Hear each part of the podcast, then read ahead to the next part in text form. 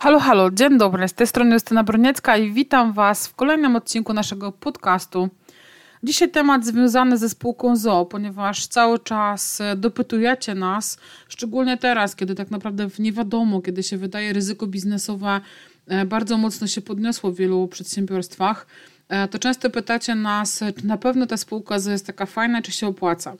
Prawda jest taka, że w zeszłym roku, w 2019 roku, założyło się e, prawie 300 tysięcy nowych jednoosobowych działalności gospodarczych, e, co daje nam jasną odpowiedź na pytanie, która forma jest najpopularniejsza. Nadal najczęściej wybieramy jednoosobowe działalności gospodarcze, jednak z roku na rok e, bardzo dynamicznie te statystyki łamie ilość spółek ZO, które pojawia się w KRS-ie. No i żeby wiedzieć o tym, z czym właściwie wiąże się spółka ZOO, to dzisiaj e, przyjrzymy się pewnie już ponownie zarówno głównym zaletom, jak i głównym wadom e, spółki ZO, dlatego że bardzo często jakby zarzucacie nam, że w spółce ZO to jest przecież podwójne opodatkowanie, że przecież odpowiedzialność karna, tak jakby w działalności gospodarczej podatków się nie płaciło i odpowiedzialności się nie ponosiło, e, więc czasami te zarzuty są nie do końca zgodne e, z e, rzeczywistością. Zaczniemy od zalet. E, moim zdaniem największą zaletą spółki ZO to jest z nazwy wynikająca ograniczona odpowiedzialność. Spółka ZO oznacza spółka z ograniczoną odpowiedzialnością, nie mylić spółka bez odpowiedzialności, bo czasami wydaje się ludziom, że jak założą spółkę, to już w ogóle niczym nie odpowiadają. No i teraz na czym polega ta ograniczoność? E, załóżmy to na przykładzie takiego czarnego scenariusza. Powiedzmy, że zarząd firmy produkcyjnej, która produkuje części do odkurzaczy na przykład, e, podpisała właśnie taką umowę, no i musi bardzo, bardzo dużo pieniędzy zainwestować w półprodukty czy też do szkolenia pracowników. No i ostatecznie firma wyprodukowała zamówione części.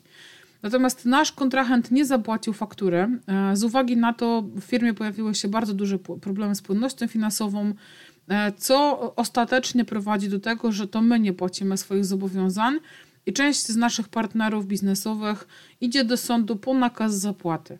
I teraz ten nakaz zapłaty wydawany jest na spółkę, a nie na zarząd.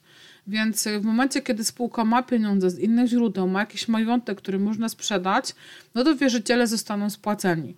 Natomiast załóżmy najczarniejszy z czarnych scenariuszy, czyli spółka nie ma absolutnie żadnych pieniędzy, już nie jest w stanie nic zapłacić, Wtedy komornik wydaje taką decyzję, że spółka już jest niewypłacalna. I z taką decyzją nasi wierzyciele mogą pójść do sądu i złożyć pozew przeciwko członkom zarządu. Dopiero w momencie, jak taki pozew wygrają, dopiero wtedy majątek zarządu może być zajęty. E, trzeba pamiętać o tym również, że zarząd ma mechanizm obronny. E, może zgłosić upadłość. Jeżeli zrobi to w terminie 30 dni od daty utraty płynności finansowej, wtedy nie odpowiada, przynajmniej w teorii, e, majątkiem, przy czym ten termin 30 dni jest bardzo trudny do określenia, stąd też e, najczęściej bada się sprawę, czy zaczyna się badanie sprawy od tego, czy upadłość została zgłoszona we właściwym terminie, aby uniknąć tej finansowej odpowiedzialności. E, więc tak jak wspominałam, spółka z ograniczoną odpowiedzialnością, nie całkowicie bez. Natomiast to, co tutaj jest najważniejsze, to to, że macie czas na to, aby zastanowić się, co z tą sytuacją zrobić. Macie czas na reakcję. W przypadku jednoosobowej działalności gospodarczej, właściwie od samego e, początku jesteśmy zobowiązani, jakby odpowiadamy tak, całym swoim majątkiem. E, więc z tym, z tą ograniczoną odpowiedzialnością wiąże się ochrona majątku prywatnego, Spółka ma swoją osobowość prawną, my to zawsze mówię na to taki wirtualny człowiek e, i w związku z tym może e, mieć jakby swoje, mm, swój majątek, my mamy swój prywatny. Teraz jeżeli spółka e, prowadzi jakiś biznes, to nasz majątek prywatny nie jest w to zamieszany i odwrotnie. Więc dzięki temu ta nasza ochrona majątku prywatnego jest zdecydowanie no, mocnym argumentem, jeżeli chodzi o korzyść spółki ZO. Kolejna sprawa to jest to, że w spółkę ZO możemy zakładać w różnych konfiguracjach osobowych. Tych spółek możemy mieć kilka, e, czyli jeżeli mamy kilka marek, przy tych markach pracujemy z różnymi osobami, to z każdy, w każdej z tych konfiguracji osób mamy prawo do tego, aby założyć osobną spółkę.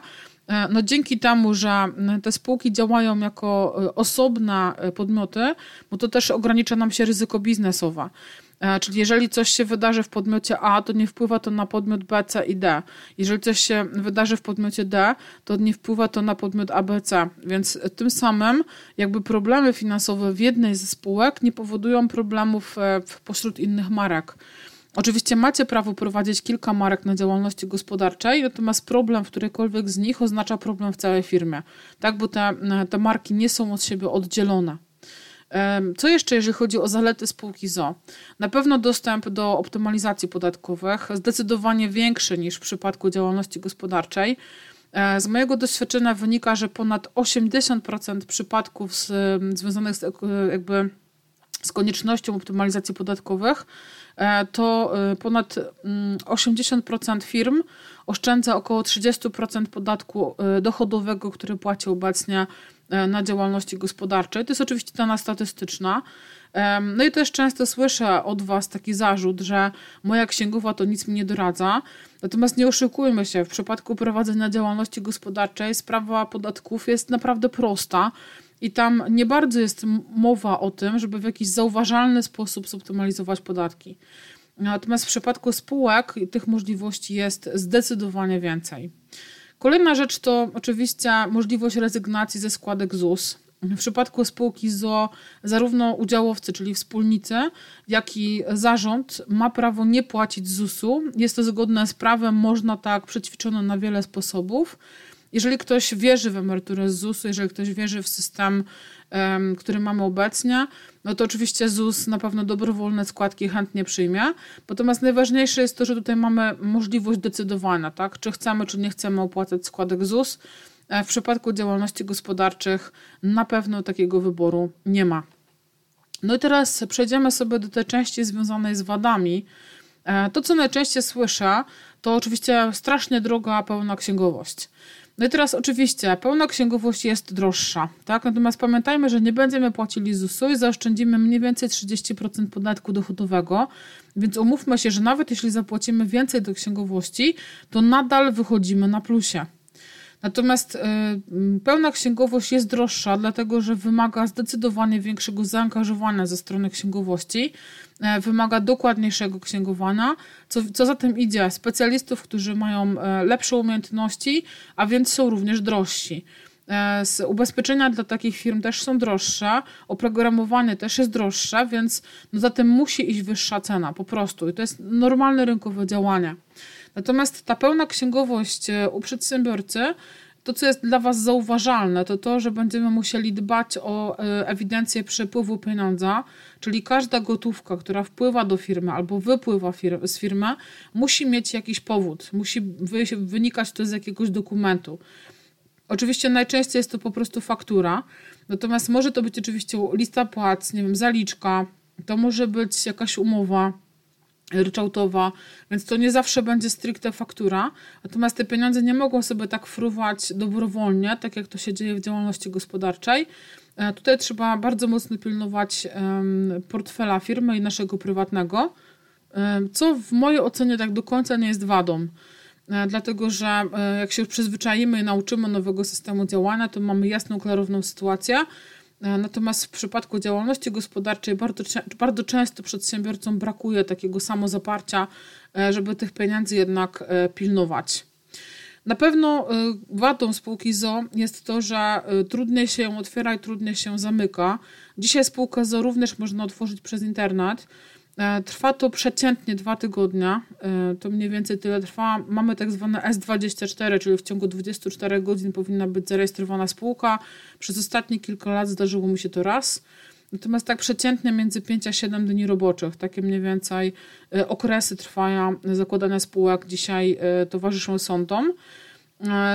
Wiąże się to również z opłatami. Na dzisiaj jest to 350 złotych. E, natomiast e, zakładane jeszcze nie jest takie straszne. Ludzie się boją zamykać spółki i tutaj potwierdzam, że zamknięcie spółki jest procesem dosyć długim i dosyć e, kosztownym, więc najsensowniej jest znaleźć firmę, która skupuje spółki i po prostu sprzedać naszą firmę za złotówkę, jeżeli chcemy się jej pozbyć. No i ostatnia wada, o której dzisiaj powiem, to jest podwójne opodatkowanie. To też jest coś, co słyszę non stop.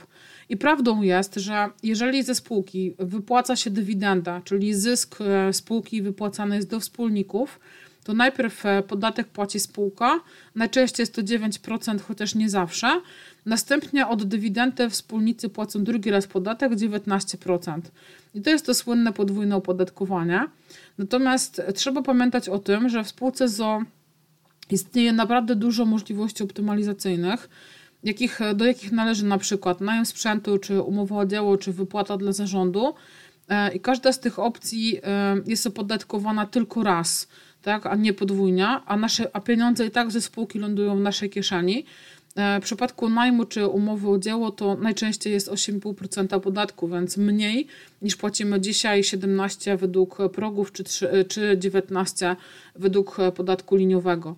Więc mamy możliwość skorzystania z optymalizacji podatkowych, które powodują, że nie musimy wypłacać pieniędzy dywidendą i płacimy niższy podatek niż ten e, obecny.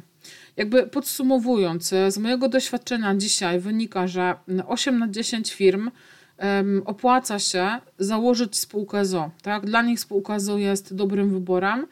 E, spółka ZO pozwala na ograniczenie ryzyka biznesowego, e, chroni majątek właścicieli oraz zarządu, e, pozwala na wiele korzyści ekonomicznych wynikających z optymalizacji podatkowych.